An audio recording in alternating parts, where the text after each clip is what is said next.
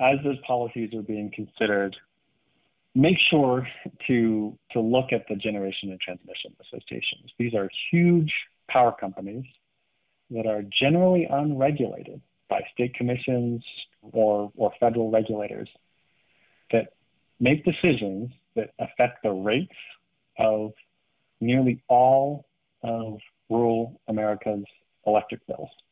And so we should know, right, what those G&Ts are doing, how they're making decisions, what kind of information those decisions are based on, and what they're doing to navigate this transition away from coal.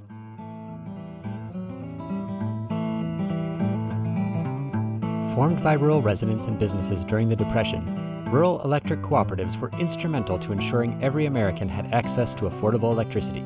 Like grocery and other cooperatives, they are committed to the seven cooperative principles, including democratic member control. But what happens if cooperatives don't live up to their principles? Joe Smyth, a researcher with Energy and Policy Institute and author of CleanCooperatives.com, joined me in June 2021. When he moved into cooperative territory in Colorado a few years ago, he found that ILSR's 2016 assessment of cooperative democracy hit home. We spoke about his work to bring more transparency to cooperative governance, including passage of a recent Colorado law aimed at ensuring co op members could guide their utilities toward more local clean power.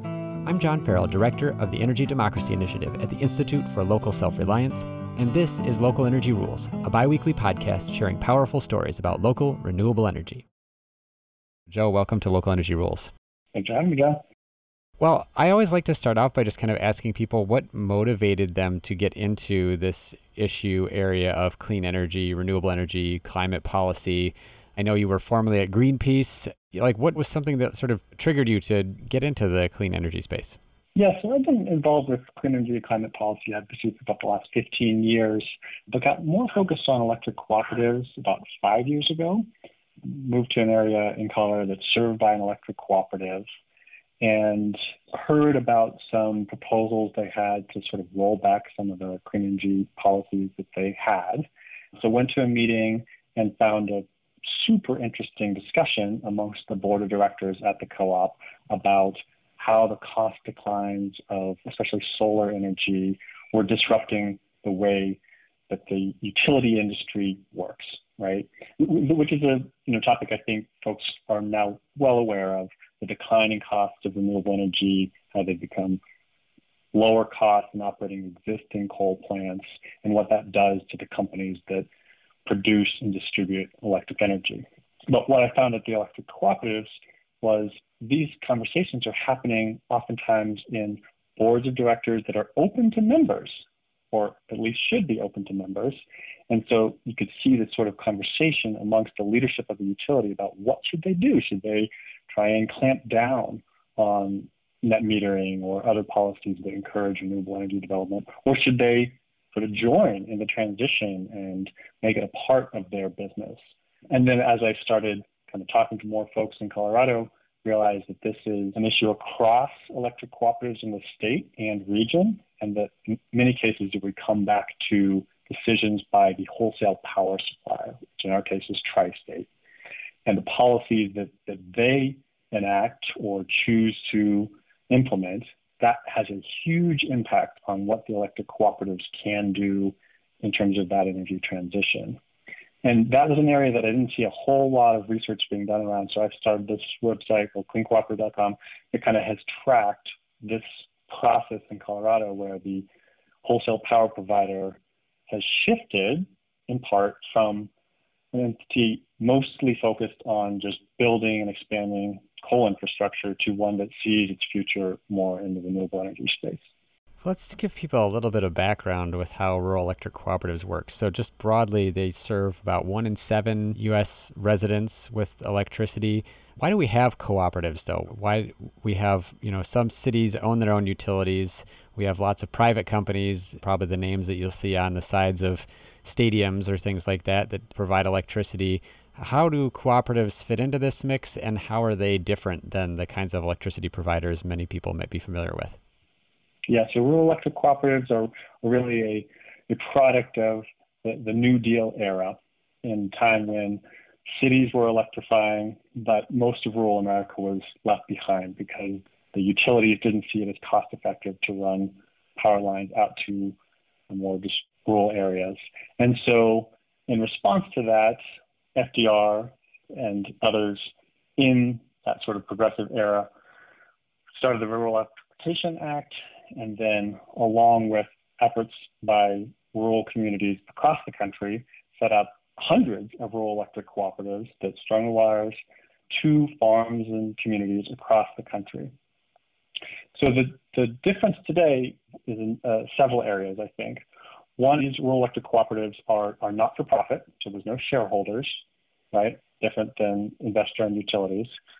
Uh, but similar to municipal utilities, where there's no profit incentive in running the utility. But in many cases as well, these electric cooperatives are, are unregulated by state commissions, right? And that's to do with that history of there not being a profit incentive.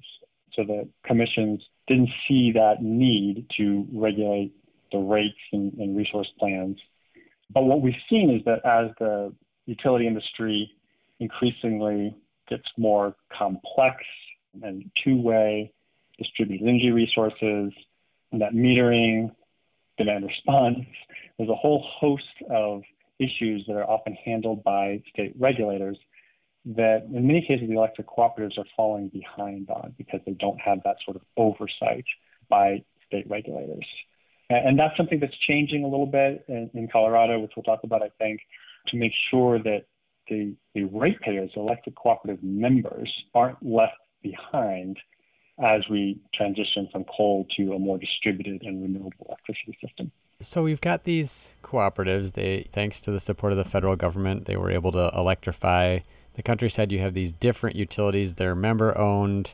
So I'm not just an electric customer. I don't just get a bill from the utility. I actually have a vote in the business of the utility. And as you alluded to before, one of the reasons that you got involved in this space was that you moved to a place that had a cooperative. You heard that they were having a meeting and you showed up there. Is that always possible? Like, are they always open and transparent? Is it easy for members to get information about what how the decisions that their cooperative is making on their behalf and to have a say in that, or are there sometimes barriers to that? Yes, unfortunately, there's often barriers, and it's very variable across the country. And I didn't know this at the time, but when I attended that first meeting at my electric cooperative, I could do that because a state law in Colorado passed a decade ago guaranteed co op members access to attend board meetings held by the electric cooperative. But that kind of law doesn't exist in most states. So in, in many cases, it's up to the electric cooperative whether co-op members can even attend a monthly board meeting or up to the electric co-op about whether they publish important information about their rates, how they make decisions, their policies, their power supplies, really kind of core questions about how the electric cooperative is run. In some states, we've got good access to that information and, and an ability to bring up issues with our electric cooperatives. But in many states, unfortunately, that's not the case. And we see some co-ops making decisions really behind closed doors, not informing their members about why they made decisions, um, where the electric cooperative is going as we transition away from coal, and, and other barriers to, to participation by co-op members in the co-op's business. You know, one of the things I think that's been interesting to watch, and you know, ILSR did a report on co-ops now. Gosh, it was almost seven years ago, looking at some of this issue about the challenges, and we'll get into some of these. Hopefully, I want to ask you about some of them, but one of them being the kind of relationships that util- these cooperatives have with their bigger cooperatives, like as you mentioned, Tri-State, these sort of co-op of co-ops where they have these power relationships. So there's that piece of it in terms of like where they get their electricity from and the in the c- contracts that they've signed and the relationships that there are between those board members and the ones on these larger co-ops. And then you also have this issue at the local level about participation. So I remember in, in the research that we did for that, you not only have this barrier sometimes in terms of finding out what the leaders of the co op are doing, but it's also hard to get on the co op board potentially because there might be a nominating committee for the board that actually approves people who can be on the ballot and other kinds of restrictions that co ops have about participation. So I, maybe it's already kind of evident that I'm leading in this direction, but Colorado has recently passed another law about transparency for cooperatives. And I'm wondering if you could talk about some of the specific things that were involved in bringing that law forward and getting it passed that folks saw as problematic that needed to be addressed in order to make sure that co ops could live up to their aim of being democratically governed? Yeah, so like I mentioned, that law passed over a decade ago here in Colorado ensured certain member access to information in board meetings at electric cooperatives in the state. But it didn't extend that transparency requirement to, to the Generation Transmission Association, Tri State. And that became an increasingly evident problem, not just to co op member ratepayers, but really to the leadership, the, the staff, and the directors at the co ops themselves. Because the decisions that Tri State makes affects co ops throughout the state, and for that matter, the region. Huge implications for rates, power supply, environmental impacts, and on and on. And yet it was exempt from just basic rules about what's going on in your board meetings? Why did you make these decisions, right? And there was uh, awareness at some of those co-ops that those decisions need to be made in a public forum so that they can be scrutinized and we know what's going on, not just the ratepayers, but really the co-ops themselves. So there was a, an effort really beginning last year. It was somewhat disrupted by, by the um, shortened session. So then brought up again this year to expand that those transparency rules to tri-state. Uh, and that's really pretty simple. It just says ratepayers, the media, the public should be allowed to attend board meetings, and minutes from those board meetings should be published on the website. And again, remember these are these are monopoly utilities, right? Not for profit, but still monopoly utilities. So if you're a ratepayer in the area of an electric co you don't have any choice about who's your energy supplier.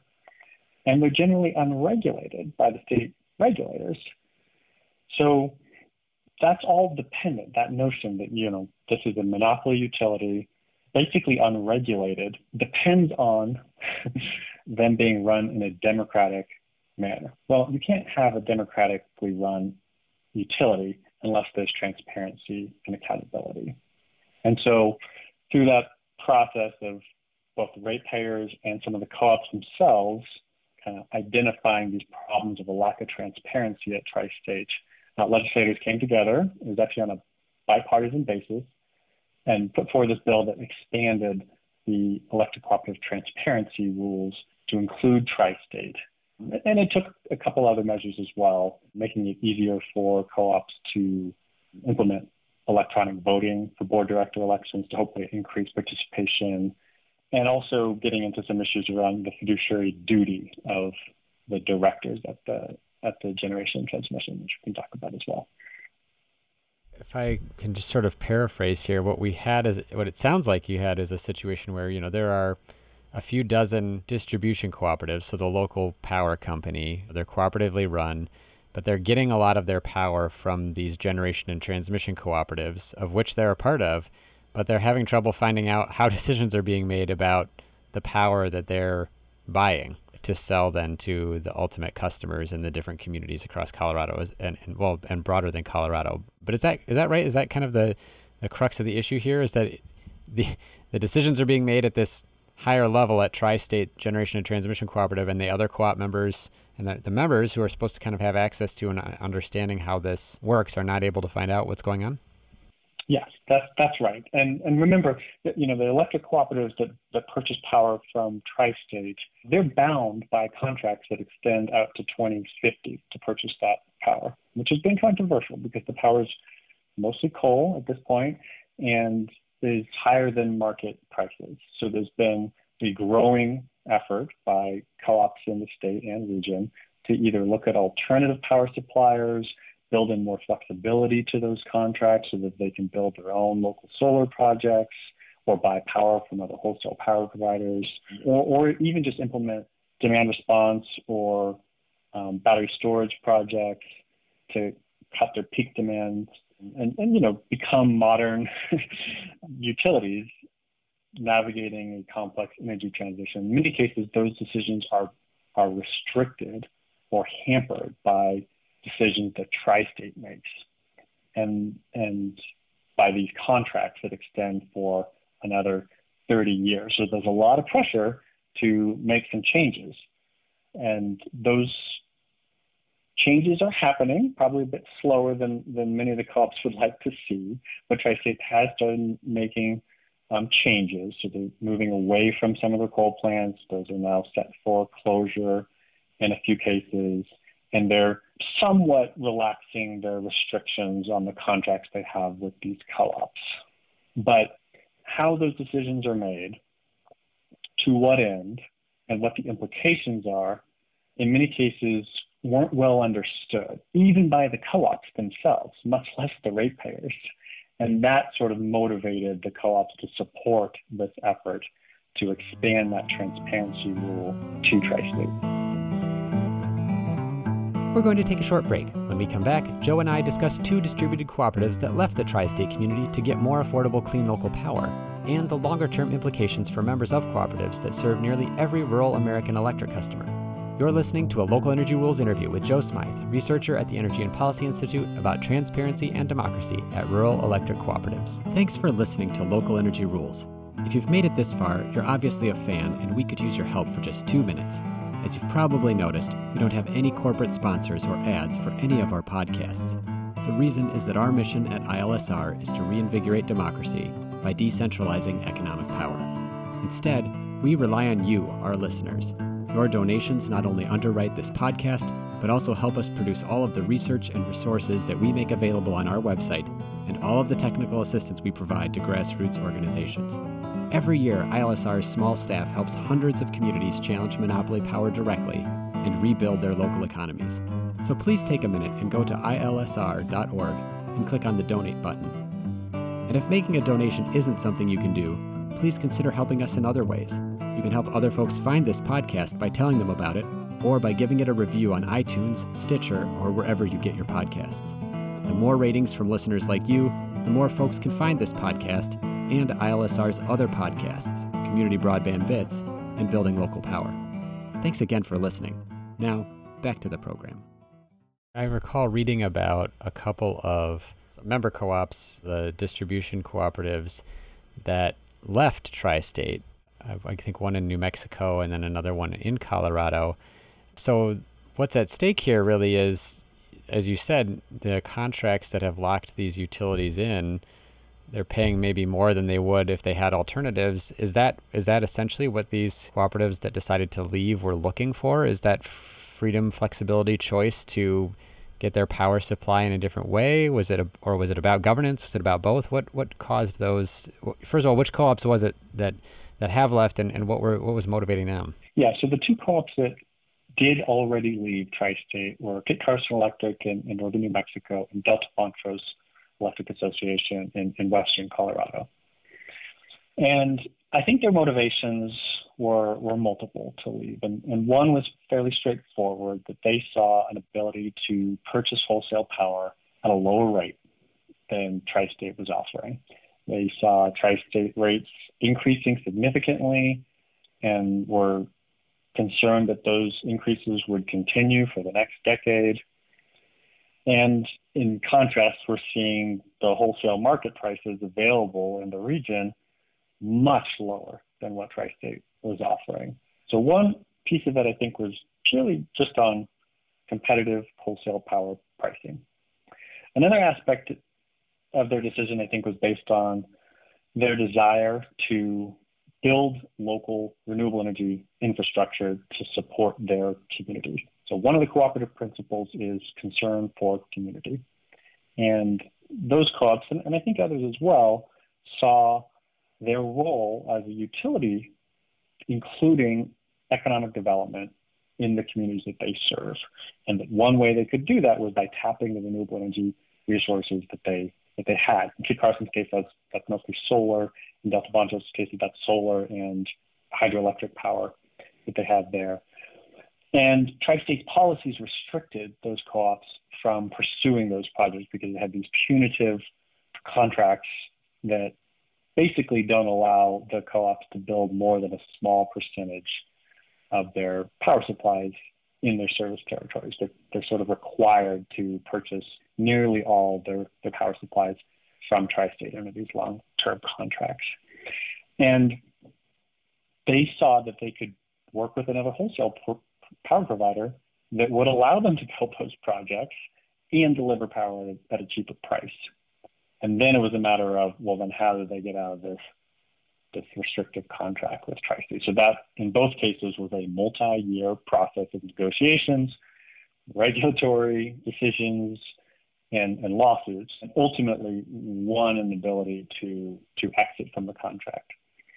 And we've seen recent announcements in Delta Montrose, they're they're partnering with the power provider to build uh, a pretty significant solar array in the community. So exactly what they wanted to do, and I think at an attractive price from what they've said, and something that they would never been able to do if they'd stayed with Tri-State. Now, other co-ops in the state uh, and I think region have seen that and are also interested in, in doing the same thing. But Tri-State, you know, doesn't want to lose these co-op members and has fought those efforts to leave re- really at every step of the way. I think they saw that they could perhaps lose Kit Carson, Delta Montrose Electric Association, and and still manage as a G&T. But if they lost some of these larger members, like United Power, which is their largest co-op member, or La Plata Electric Association in Southwest Colorado, that that would portend a, a, a pretty troubling future for, for the G&T. So those challenges are ongoing, both in court uh, at the Colorado Public Utilities Commission and I think at the Tri-State boardroom in terms of the negotiations there.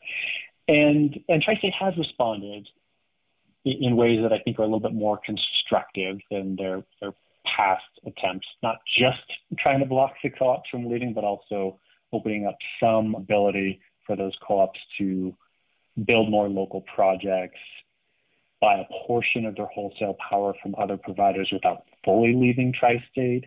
So trying to come to some sort of arrangement that works for both Tri-State maybe keeps those co-ops as members, but also allows them the flexibility that they see that they need uh, to navigate the energy transition. When we talk about the kind of impacts of transparency, it's sort of interesting to think about that first round in the transparency law directed at distribution co-ops could have been behind Kit Carson and Delta Montrose being able to have that conversation locally about do we want to still be a part of tri-state? What's the future of our co-op right? It's it's the, something that gives that inroads to members to express some difference opinion uh, with the board to help change direction. What do you see as at stake here as the law is changing transparency for tri-state and giving the cooperative members individually but also the distribution cooperatives more information about what happens at those meetings hopefully more of a say in those meetings do you think tri-state is going to transform more quickly than it already is? I mean, it sounds like you said they're kind of they've they've, shifted their position from completely fighting everything and any change to they're doing a few constructive things in response. I guess what I wonder is though, if folks are lo- even just looking at the numbers, as you mentioned, wholesale power is relatively inexpensive when renewables are so cheap, especially in that part of the country. Why why would distribution co-ops want to stick around? Like what what does Tri-State need to do to convince them to stay? Uh, what are the bigger stakes here? What do you see as happening in the next five years? Yeah, it's definitely going to be interesting to watch, right? I think what's what's clear is that Tri-State now understands that they have to transition away from their uneconomic coal plants, both to keep their member co-ops and to comply now with the rules that Colorado and New Mexico have, ensuring that we move away from coal. But whether they do that in a way that just reinforces the fairly centralized, top-down decision-making processes that they've that they've historically operated under, or that more empowers their electric cooperative members, the distribution utilities, to do what makes sense for their communities to my mind, that's not clear yet, right? Because the, the rules that, that Colorado and New Mexico have, have implemented more or less ensure, uh, you know, an emissions reduction pathway for tri-state along with the other utilities in the, in the states. But they don't do a whole lot in terms of how that transition will happen. So tri-state has a case to make that that they'll be able to navigate that transition in a more regionally coordinated and perhaps even lower cost way than could be done without tri-state, right? They point to we can get wind and solar bids at utility for utility scale projects at incredibly low prices here, right? Less than two cents a kilowatt hour, sometimes close to one cent a kilowatt hour, right? And that's cheaper than the than the sort of smaller solar projects or hydroelectric projects that the co-ops can get.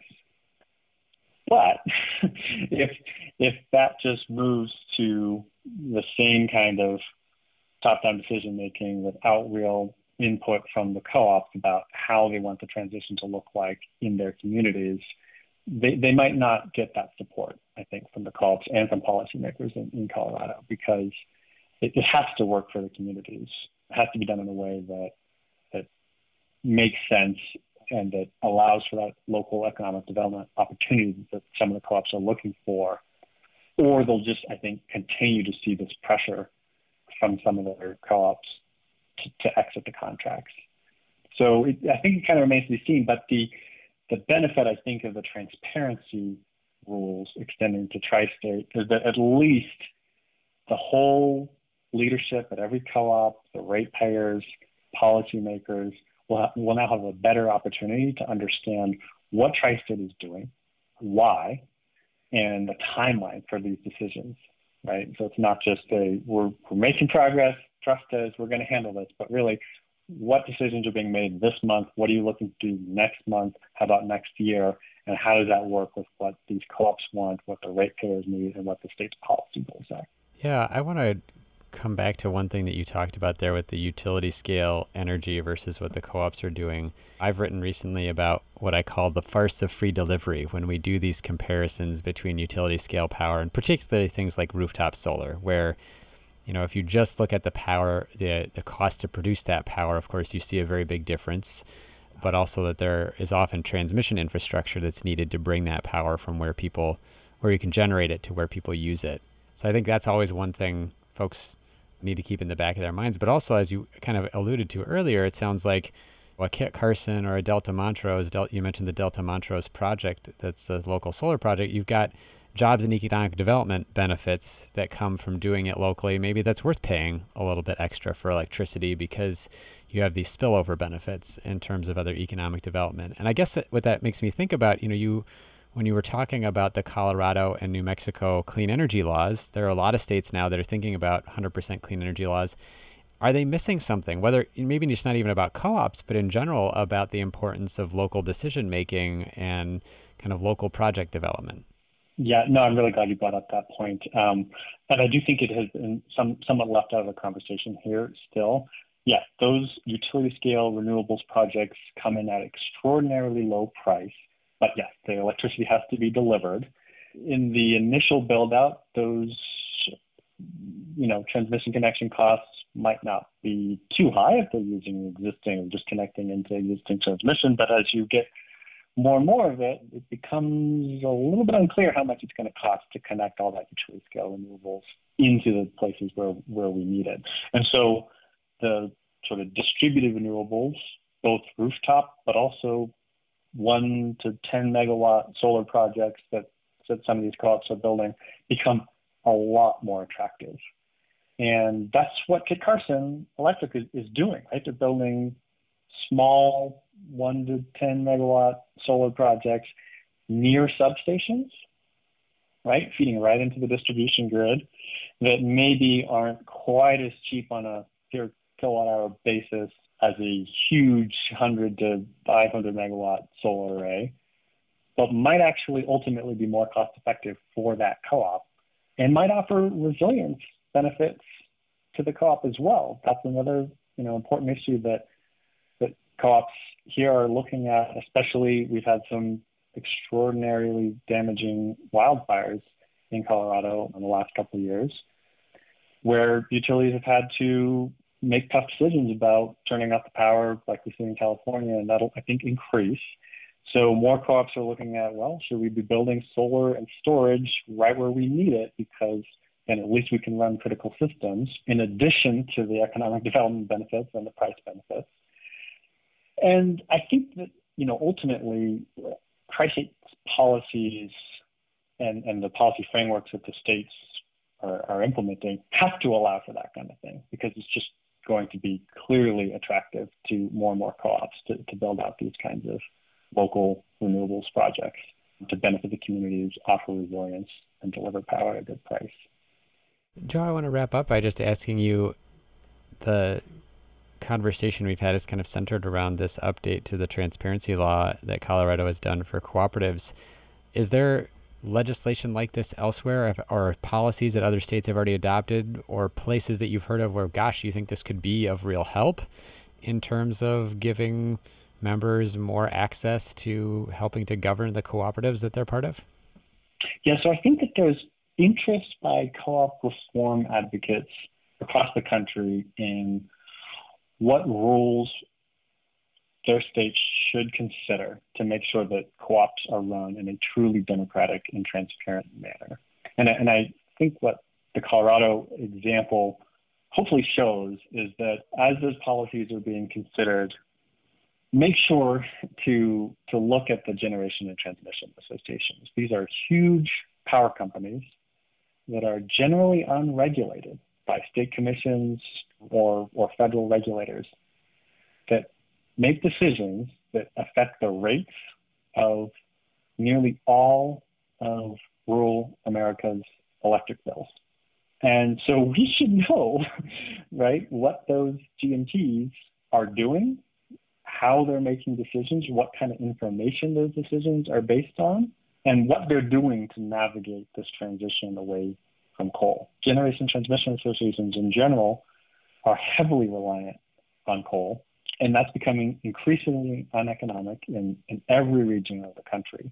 So they're going to have tough decisions to make about how long to run these coal plants, what to replace them with, renewables or, or gas, empowering their member co-ops to pursue distributed renewables, demand response programs, in an investor-owned utility, those decisions are made before a state commission that can review the decisions and make sure and hear from outside experts to make sure that the utility is making informed decisions based on where energy markets are going.